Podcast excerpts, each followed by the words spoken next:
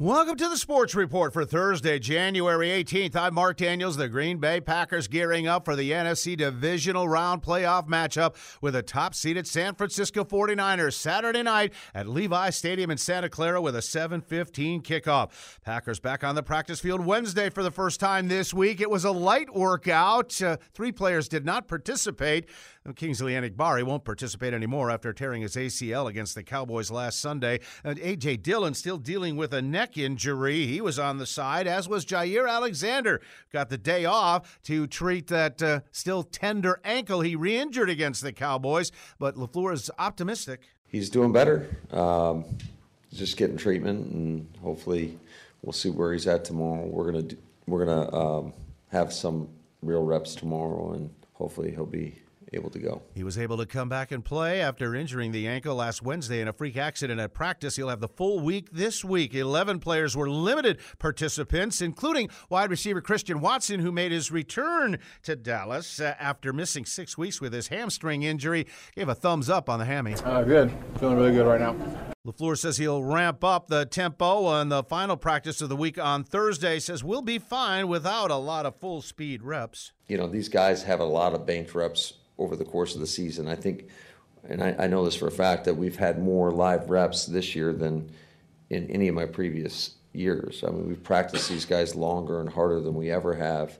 And maybe that's why we've seen so much growth as well with our team throughout the course of the season. But LaFleur says it only gets tougher from here. They beat a very solid Cowboy team last Sunday on the road, but now they're going to take on a Niner team that he says is loaded on offense. Their ability to run the football, Obviously, Christian McCaffrey, uh, they got a great offensive line. Purdy has played at an MVP level. And then you have the receivers. Also, you have Kittle in there. So it's a well balanced offense, and you got you got to do something to kind of take them off their game somehow, some way. And that's going to be the, our challenge. The challenge in particular for defensive coordinator Joe Barry, who stayed even keeled while his defense was struggling and he was taking on the bullets. Oh, of course. You know, th- this this is a show me league. It's a show me business. It's uh, it's a production based business, um, and it's brutal and harsh at times. But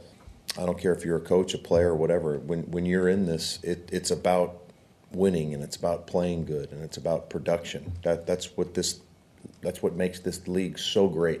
I told the guys a month ago when when we were still playing relevant football in December.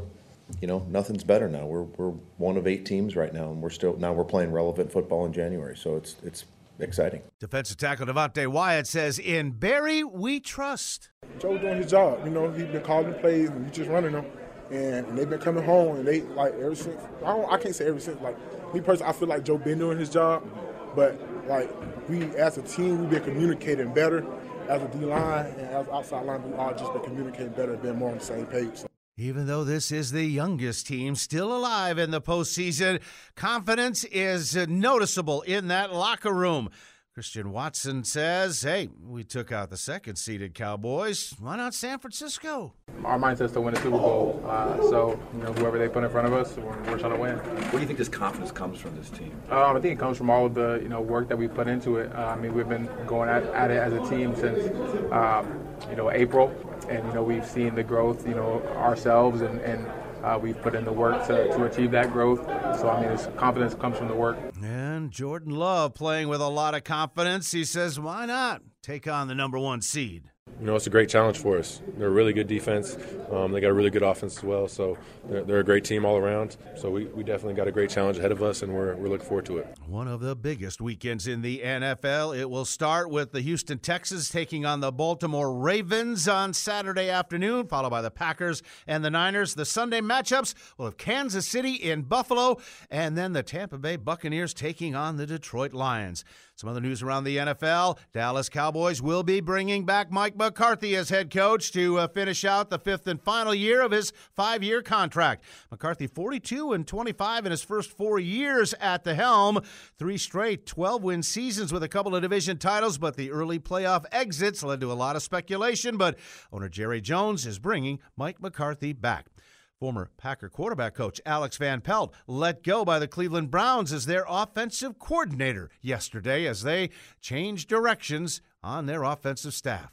Let's go to the NBA, where the Milwaukee Bucks took on the Cavaliers in Cleveland, playing without Giannis Antetokounmpo, a late scratch with a sore shoulder, and the Cavaliers blew the doors off the Bucks, 135-95.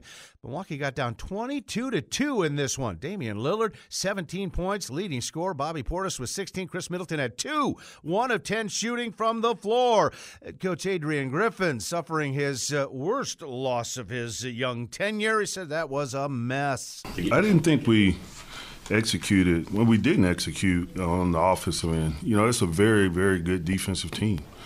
And when you play a team like this on the road, I thought it was just a lot of, you know, one pass shot or just breaking off plays and getting, you know, we would get into the paint or, um, you know, we would leave our feet looking for fouls or, you know, just our continuity, our, the rhythm of our offense was just not existent. Lillard says we've just got to uh, accept the embarrassment.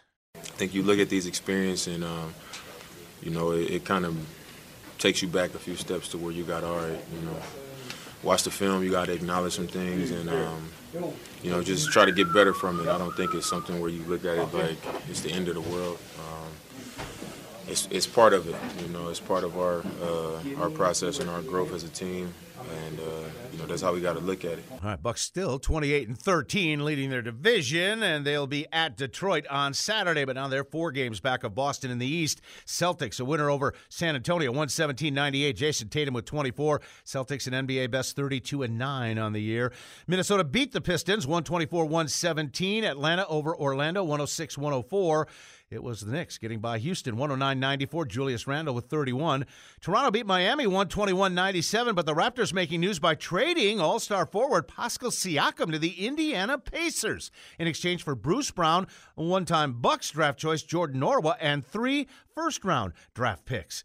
New Orleans gets by Charlotte 132 112. Lakers get 29 from D'Angelo Russell to beat Dallas 127 110. Portland over Brooklyn 105 103. The Golden State Warriors Utah Jazz game postponed because of a tragic development with the Warriors. Assistant coach uh, Dejan Milojevic passing away at the age of 46 after suffering a heart attack at a team gathering the night before the game. Tragic story there. In college basketball, top ranked UConn beating number 15 Creighton 62 to 48. Number 3 North Carolina gets by Louisville 86-70. Number 5 Houston winner over number 25 Texas Tech 77-54 and 10th ranked Kentucky beat Mississippi State 90 to 77. Closer to home, the St. Norbert Green Knights men and women both win over Concordia of Wisconsin.